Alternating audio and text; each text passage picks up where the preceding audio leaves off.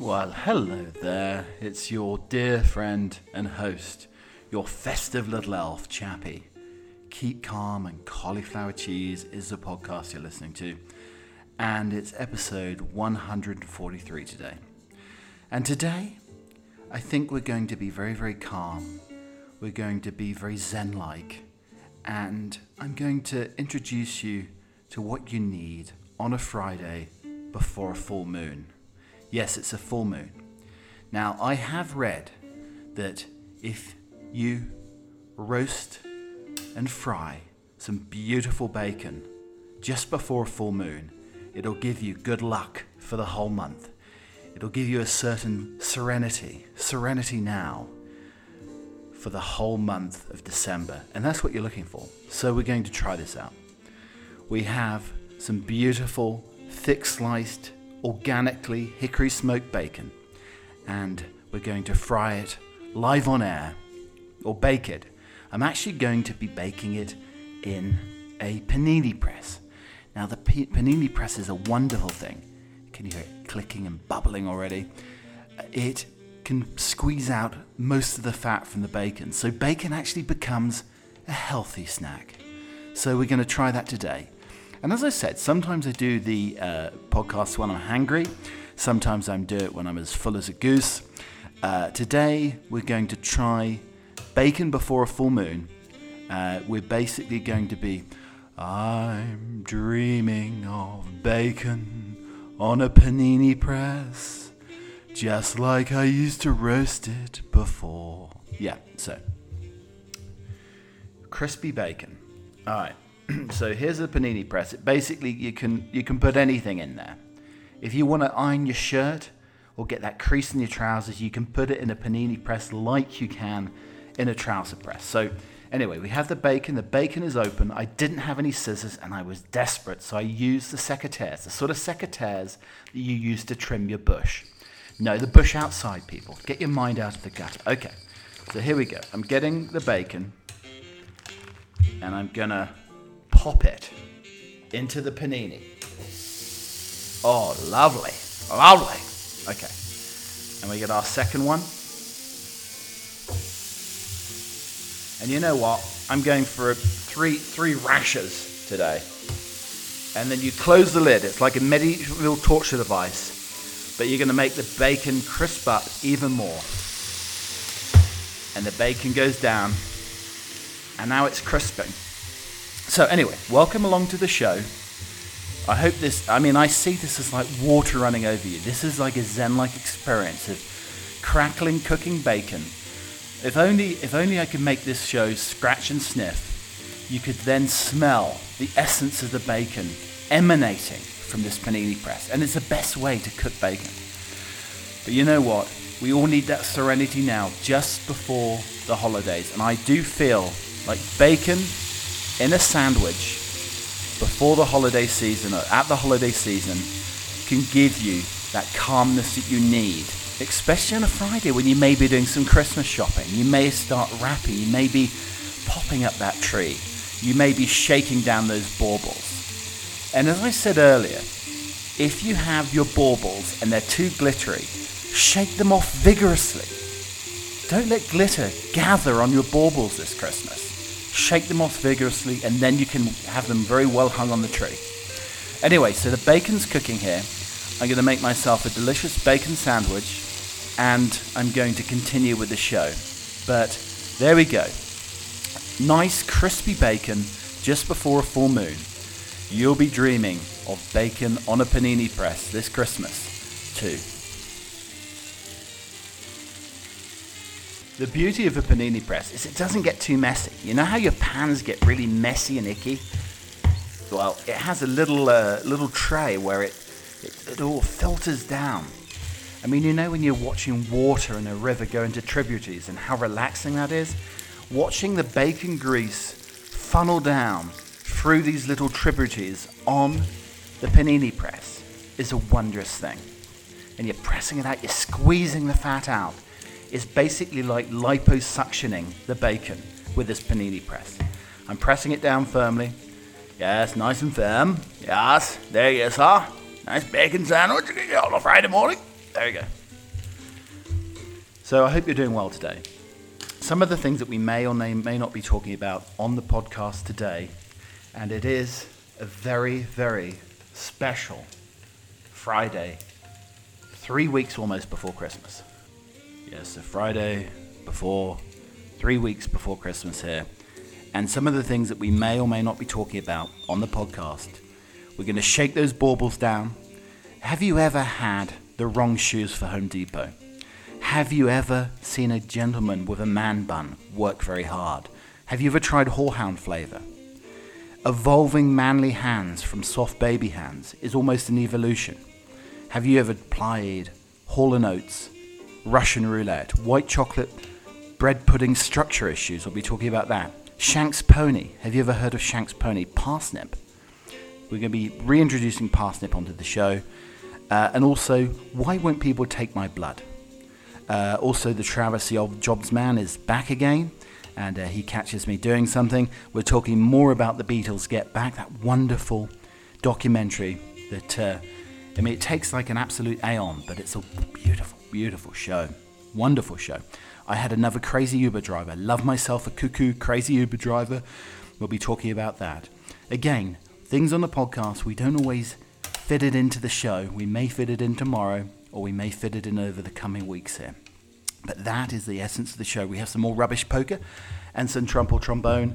And I'm rushing because I don't want my bacon to burn. Oh, the smell emanating from uh, the panini press is rather lovely. I am going to try something I haven't tried before live on the podcast. I'm going to crack an egg on the panini press and see what happens. I tell you, this is, uh, this is exciting. This is like Evel Knievel doing that stunt, stunt. Just imagine if Evel Knievel fried a couple of eggs whilst he was doing his jumps. That is what this is. It's frying an egg live on a panini press.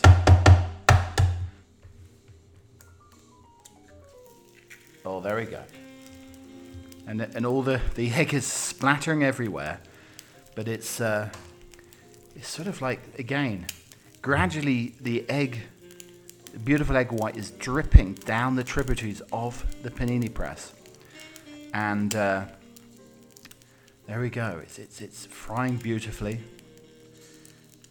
I don't know. I don't know if I should put the lid down or not. Oh ho, ho, ho, yes, the lid has gone down. It is no longer sunny side up. So there we go. We got the panini press going. I need to I need a little bit of that. At least some butter on the bread, Chappie. Okay, so let's get a little bit of butter. I'd like a little bit of butter. Gosh, I haven't got any brown sauce. I saw the worst review of H P, Houses of Parliament, brown sauce the other day. I can't believe it. Oh, there we go. That sort of worked okay. All right. So, yeah, I, I don't think you can put the egg on the panini press with anything else, but... Okay, this might go over all my equipment and cut me off air. Uh, where's my spatula? Got a spatula out here. And here we go. This looks like the egg sandwich from the start of With Nail and I, where all the egg's gonna fire out the back here. There we go. We'll beautifully bacon and egg sandwich here to kick off your Friday morning again. If you're trying to reach that serenity, that zen-like spirit before Christmas, this could be the uh, start of your day that you require. Anyway, I shall be back after I take a bite of this sandwich, and uh, we'll get everything set up nice and neatly as we always do, away from the grease, away from the splattering eggs, and the delicious organic bacon. We'll see you on the other side. I hope you're having something delicious for breakfast too. You'll be very pleased to hear that everything has very little grease on it. But I, I want to introduce you some hair care ideas before Christmas. Forget the expensive hair moisturizers, hair conditioners, deep treatments here. What you need to do this year, ladies and mantelpieces, get some bacon grease and just smother it liberally through your hair. Scatter it through your hair. Make sure you rub it and massage it into the roots of the hair. And you're going to basically have your hair beautifully moisturized for the whole of Christmas. And you know what? If you're out there dating and you want that sort of aroma, if you want to attract the member of the opposite sex or same sex, whatever floats your boat. Then the bacon grease gives you that allure. It gives you that musk that you need that will attract anybody. It will even attract vegans. I mean, it's that, it's that aroma that spells out attraction and beauty and connection. And the musk of the bacon grease on your hair this holiday season could make a difference to you. I mean, I don't, I don't need this. I'm, I'm incredibly happy. But you know, if I even want to spruce up things in, in the relationship, I add a little bit of bacon grease on there. It, it really does work wonders here. And as I said, I have known it convert the odd and not so odd vegan. So I just realised that I think with the whole smell of bacon going around here and the crispiness and then the beautifully cooked egg and everything else, I'm sort of soporific today. I found myself uh, just before, right at the beginning of the podcast here, I just, I, I found myself, I, I couldn't speak. So this is one of the, you know, I took this as an edit, taken this out, but it sounds awful. It sounds like I haven't got my teeth in or something, or I've got like a, a rasher of bacon stuck in my tooth or something. But this is what happened uh, really right at the start, at the, at the front of the show here. To convert your ba- uh, your vegan. Yeah, so I mean, I can't talk about converting vegans anymore. To convert your ba- uh, your vegan. Was I converting bacon or was I converting vegans? I mean, I just don't know what's going on. To convert your ba- uh, your vegan. Yes, I think I was trying to convert bacon and vegans at, at the same time. So that that really probably isn't a good idea right at the start of uh, of the podcast. So welcome along. So I just wanted to put this out here. So, I mean, call me old-fashioned, but if you have a worker that comes around and uh, they have tied up a man bun. Now, I, I'm not the most trusting of the man bun, I have to say. I sometimes think they might be clipped on. I mean, is it just sort of some sort of addition to one's wardrobe? An accessory. Is a man bun an accessory?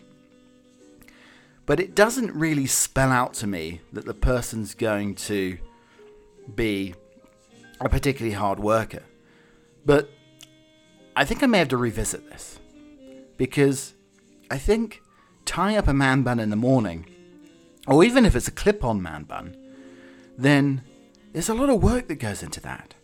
So I'm thinking the person, you know, takes some sort of uh, interest in their appearance, and they want to make themselves look good. I mean, I don't think the man bun looks good, but in their mind's eye, they think that they look like some sort of hirsute Adonis.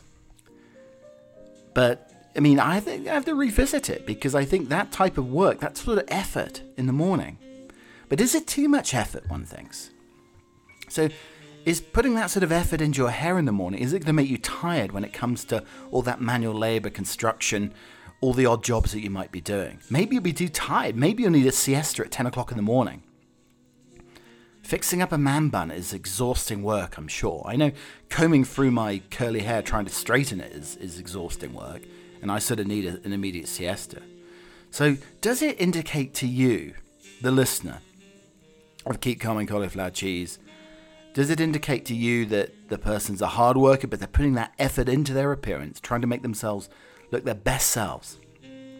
Or does it indicate to you that it's going to be incredibly, uh, they're going to be incredibly tired, but they've already done a day's work tying up that man bun at the beginning of the day?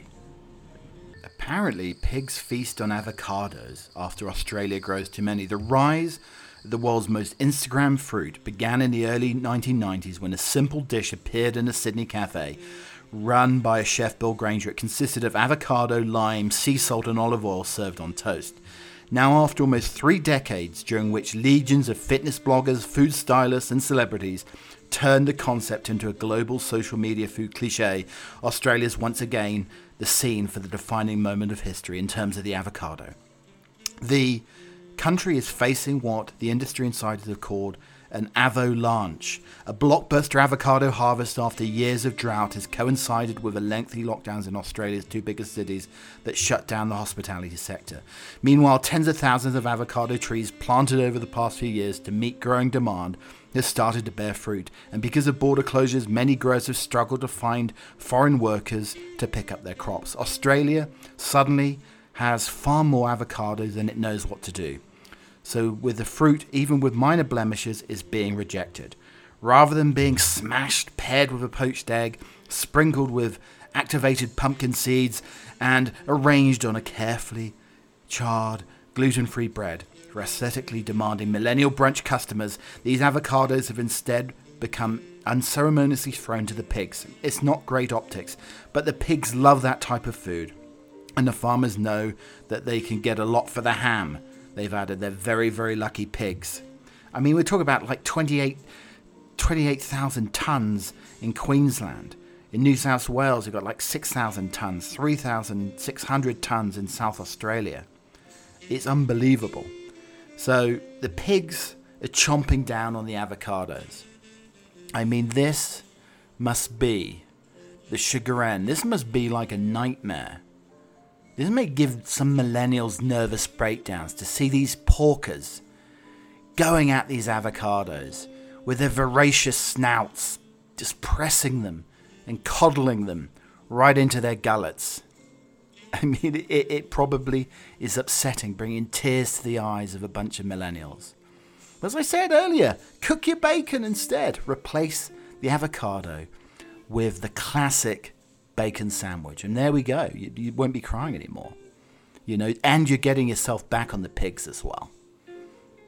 But I'm wondering, I mean, does the avocado flavor seep through the uh, pork?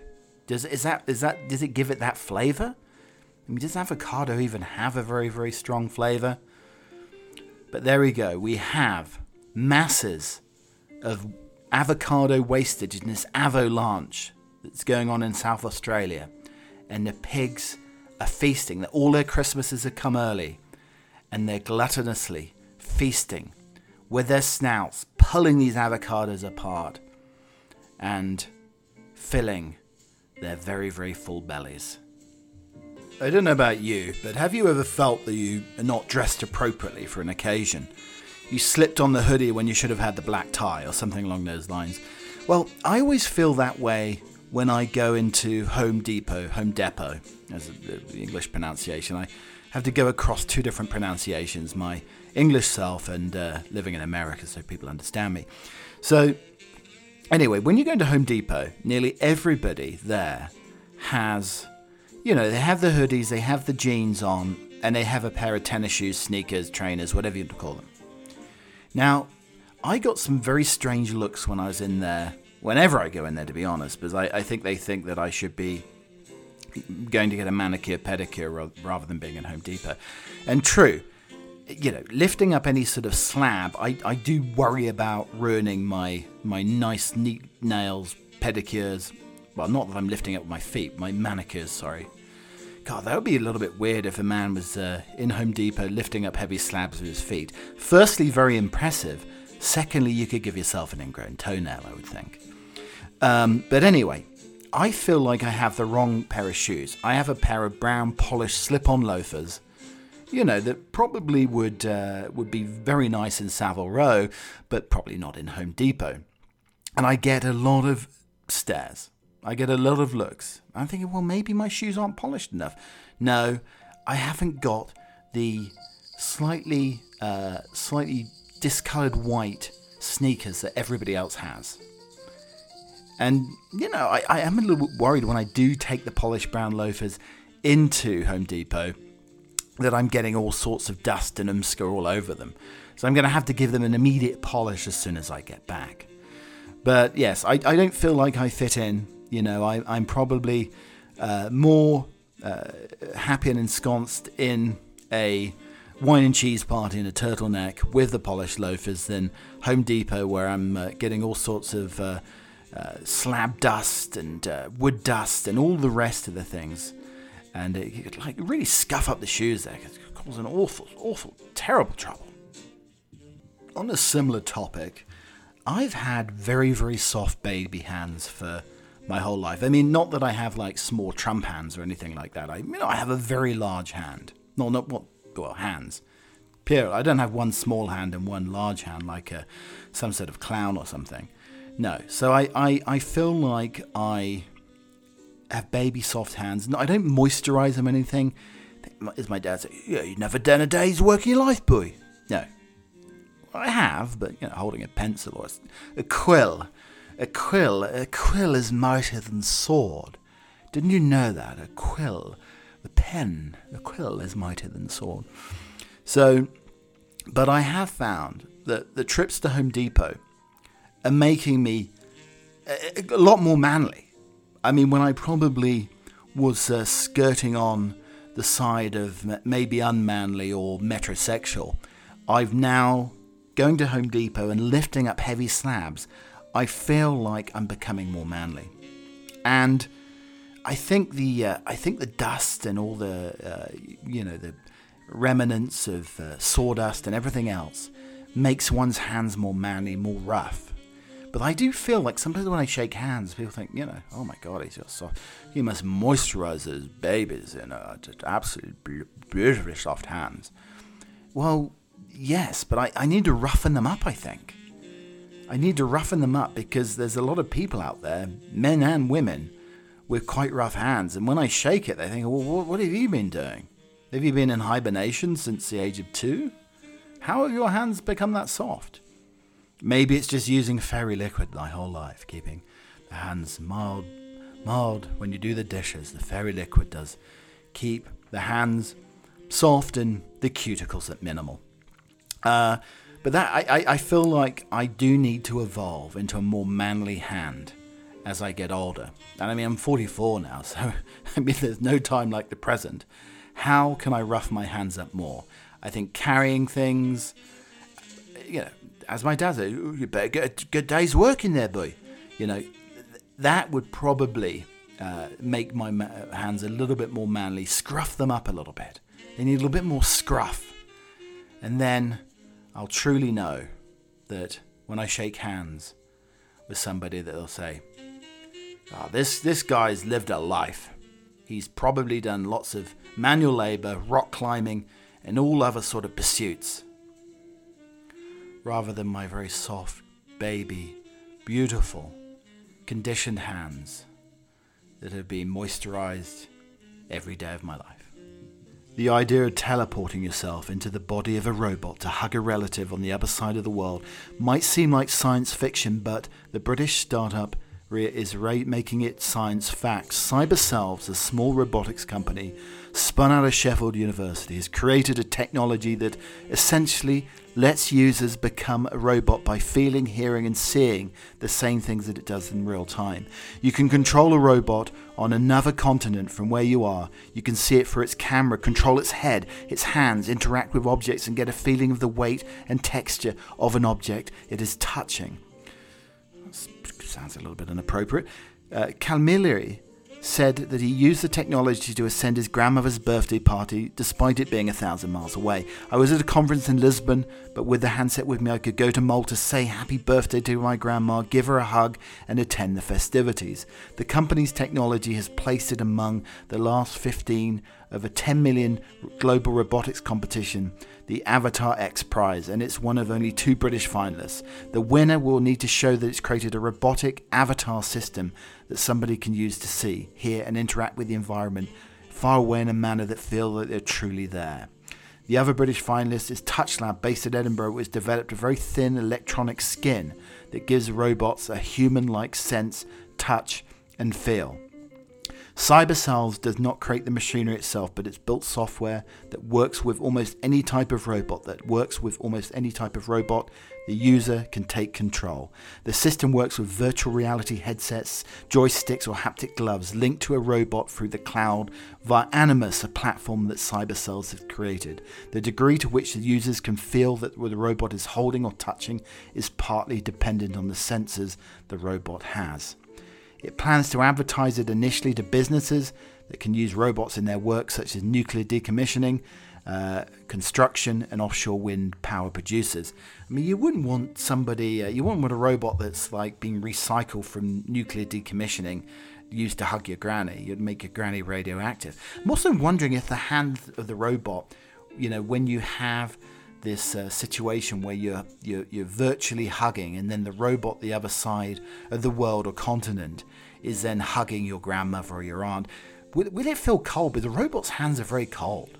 I mean, I guess it's like an old people's hands are quite often quite cold, so maybe that's not a bad thing. But my fear with this is getting into the wrong hands, the wrong A I evil hands, and then you create yourself a robotic handsy uncle. So I like to preach quality content here on Keep Calm and Cauliflower Cheese, and uh, this week we did have in the world the largest belch ever recorded, decibel wise, not the longest but the largest.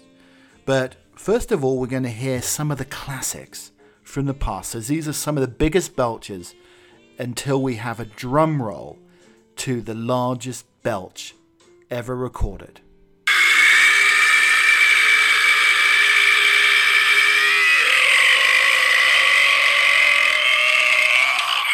Is that a bear?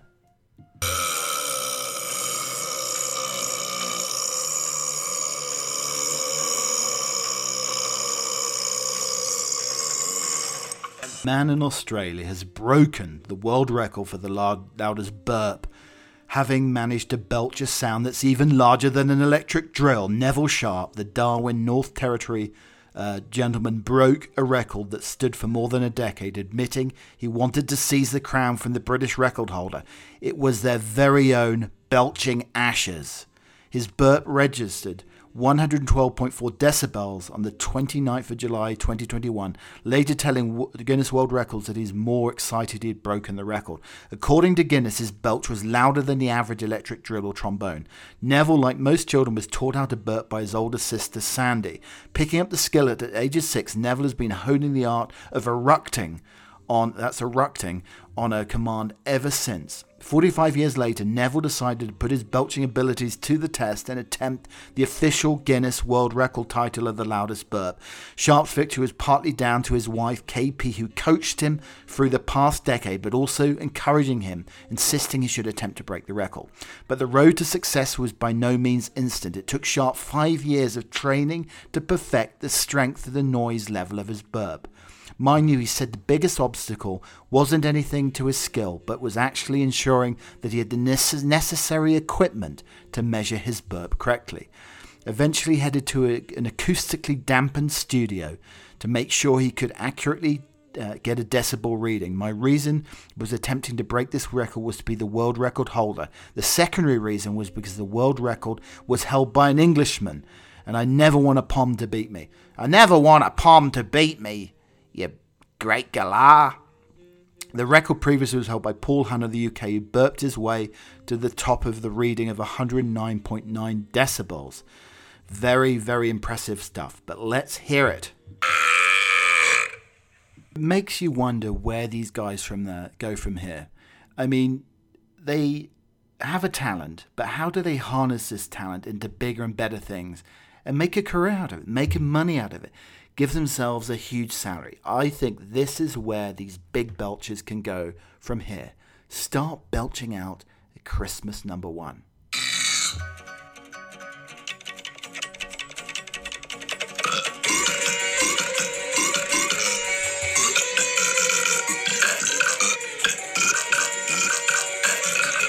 From my very favourite, very British problems.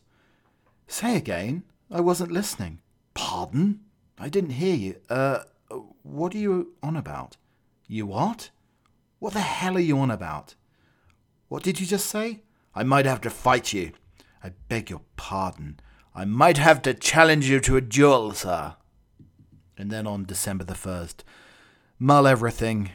If it moves, mullet. Wine, mullet. Cider, mullet. Water, mullet. Socks, mullet. Pigeons, mm, get them mulled. Hair, mullet. Kettle, fill it with mull. Mull everything around the world. Absolutely loved Get Back, the Beatles special uh, Peter Jackson's Beatles special on the Disney Channel, Disney Plus. It was fantastic. But it does make you wonder.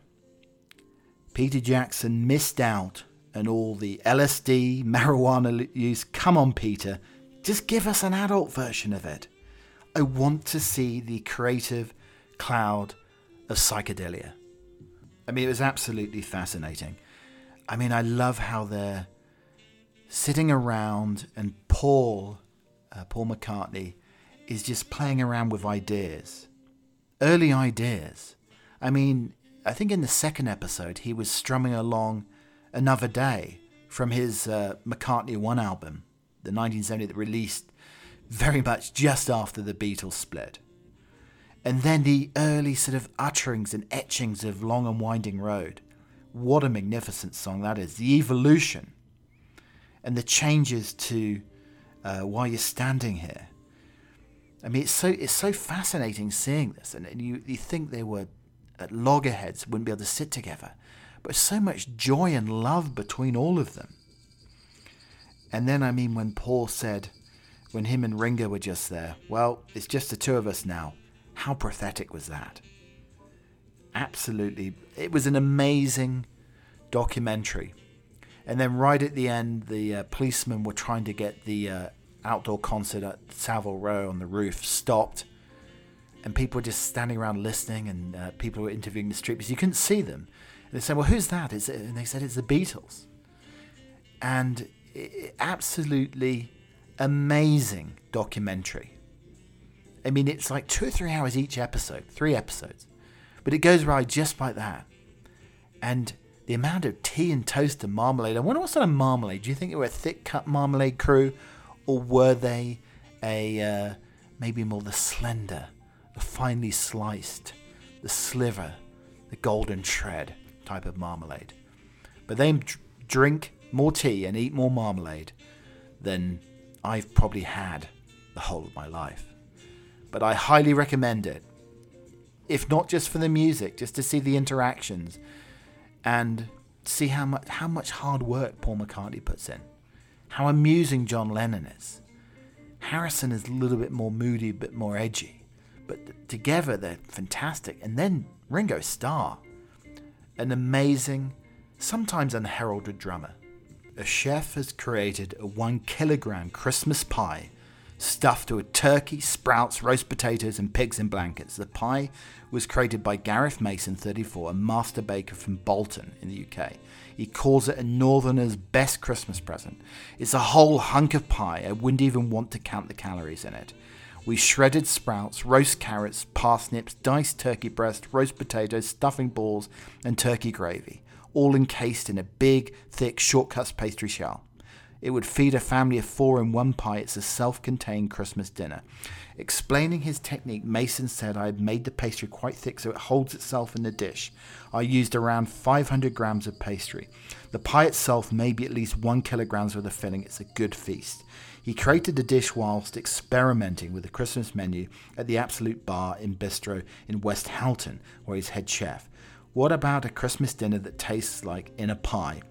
He blind baked the pastry and pre-roasted the filling before stuffing the pie. The result was delicious. It tastes exactly like the Christmas dinner. There's gravy in the pie to bind it so the filling isn't too loose. He's planning to do a smaller version for his festive pub menu. Mason showed where his culinary taste lay last month when he when he mocked the gold-covered steaks prepared by the celebrity chef Salt Bae. The Bolton chef ordered his own twenty-four carat smothered pie, chips, sausage butties, and bacon at the smidgen of the price. Just make sure you have plenty of Alka Salsa when you tuck into that pie. A quick question to you. Have you ever played Hall and Oates Russian Roulette? Now, I think my playlist is so packed, it's almost as packed as that pie, with Hall and Oates. I mean, you can't beat a bit of Hall and Oates. But I'm just wondering, if I shuffle my Pandora playlist a number of times, how many times will it take me to find an Hall and Oates song? I mean, have your guesses now at the ready. This is absolutely packed to the raster with Hall and Oates. So let's have a look. Here we go. Okay, one, two, three, four, five, six, seven, eight, nine, ten, eleven, twelve. Number fourteen, Jingle Bell Rock. Have you ever heard of whorehound? It's a flavoured sweet, a flavoured candy. I'd never heard of it before, but wanted to illuminate to you, the Keep Calm and Cauliflower Cheese listener. Whorehound is apparently a plant that grows in many parts of the world and has an extremely bitter taste. The leaves can be brewed as tea or chewed to soothe a sore throat. It's also used in herbal remedies to coughs, colds, and even in candy. It's important to know that whorehound should not be consumed by pregnant women because it has negative effects. So what is whorehound? Whorehound is a perennial herb in the mint family that grows in the Mediterranean region. The Egyptian god of sky and light, Horus, may have been the inspiration for naming whorehound. The Old English name harhun means downy plant, describes the white hair that gives it a hoary experience and appearance. I want to ask you a question. So have you ever had a white chocolate bread pudding structure issue? I mean, what do, who do you call in? I mean, when you have structure issues with building buildings, you need to call in some sort of construction expert, maintenance, compliance officer. But who do you call in when you have a structural issue with a white chocolate bread pudding? I mean, how can there be a structural issue with a white chocolate bread pudding? But surely the more moist the bread is, the better the pudding is. If it's more soaked in white chocolate, then you've got yourself a better bread pudding. I mean, would you like to have a dry bread pudding? But I think dryness is is the worst thing that can happen. I mean, whether it's skin, whether it's uh, in a bread pudding, whether it's in a turkey breast, whatever it is, it can be absolutely awful. So, okay, you can have a heartier bread. You can add a brioche or a croissant or something like that. But you cannot, you cannot complain about the structure of bread pudding, because all bread pudding is good, unless there's just not enough moisture to it. That's my opinion. So the next time somebody questions your structure of a bread pudding, ask them if they want to have a dry old ship next time. Because if you flood, if you give the bread pudding a tsunami of white chocolate or goodness or treacle or whatever it is, caramel, then you have yourself a celebrated bread pudding. I mean, you basically want your bread pudding to go down like the Titanic under a flood of white chocolate goodness. It's December the third, but I want to give you, the listeners, the rules for Whamageddon. Whamageddon. These are the rules. The first rule, the objective is to go as long as possible without hearing Wham's classic, Last Christmas. The second rule, the game starts on December the first and ends on midnight, December twenty-fourth. The third rule, only the original version applies. Enjoy the F out of the remixes and covers. Number four, you're out as soon as you recognise the song. And the bonus rule, post on social media with the Whamageddon hashtag when you get a hit. While you can't stop from deliberately sending your friends to Whamhala, the intention is that it's a survival game, not a battle royale. So don't be a dick, okay? So a little bit of a mini trumpet trombone burn here. Ugandan man arrested for selling fried grasshoppers on a flight. A Ugandan man has been arrested for selling fried grasshoppers as snacks to fellow passengers on a Uganda Airlines flight, despite the airline saying it would now consider adding them to the menu. A video of Paul Mubira selling the delicacy known as Nasini from a blue plastic bag went viral after it filmed by the Hajib Kugunda, another passenger on the Dubai-bound flight from Entebbe on Friday. Both men were arrested by police by the Entebbe International Airport on Monday and could be now be jailed. They were charged with creating a nuisance, refusing to follow aircraft crew instructions, engaging in activity that could facilitate the spread of infectious disease. Uh, this happened at a time our passengers were on, uh, boarding, and it was very disrupted. We don't condone the acts of passengers selling Nasini and low standards of serving it to people who are actually even buying it. I mean, the thing is here, you know what? I think I would buy some fried grasshoppers, because some of the aeroplane food, I mean, fried spam, fish that's been overcooked, chicken that, I mean, doesn't really taste like chicken. All ta- everything tastes like chicken. But the chicken on aeroplane flights does not taste like chicken. And then beef that's boiled probably for twenty years. You know what? I do not eat aeroplane food anymore. I will have food before the flight or take a huge sandwich onto the flight. You know, fried grasshoppers would be welcoming. Because if I forgot to get food before I boarded the aircraft, I may want a fried grasshopper.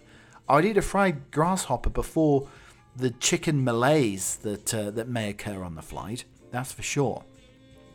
I think they should introduce fried grasshoppers onto all aeroplane flights instead of peanuts. I mean, these sort of insipid peanuts that are so salty you need a... I mean, you, there's not enough water on the aeroplane after eating those peanuts. But a fried grasshopper could just get you through the whole transatlantic journey.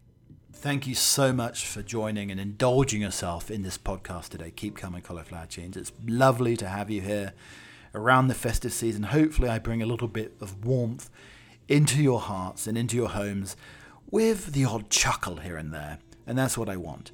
But uh, you can listen to the podcast across every possible platform. Uh, Apple Music, it's on Apple Podcasts. You have it on Spotify. There's a audio version on Spotify, iHeartRadio, Pandora, Amazon Music, Audible, all of them. Basically, as as my baubles brushed the Christmas tree as I was decorating earlier this week, I heard Keep Calm and Cauliflower Cheese emanating from the fake furs. I didn't even have to trim any of the bush back. Perfect. Absolutely perfect. Uh, but, uh, you know, I will be back Uh, for the podcast. We'll have another one before the end of the weekend for your delectation as a listener. Uh, but uh, if you like music, though, if you like music with your nonsense chat, then the Spotify edition with the Musical Butler Emporium playlist will be for you. Such wonderful artists as Jamie Cullum. We have Robert Downey Junior singing the beautiful classic uh, River. We have The Falls. We have Suede, or London Suede. We have Reef. We have some Bette Midler, believe it or not. We have some Hall and Oates. Lots of Beatles and McCartney as well. Some Kate Bush, some Stevie Wonder, and some new tracks as well. Absolute classic uh, Wildflowers track that's out at the moment that uh, is on the playlist. I highly recommend listening to that.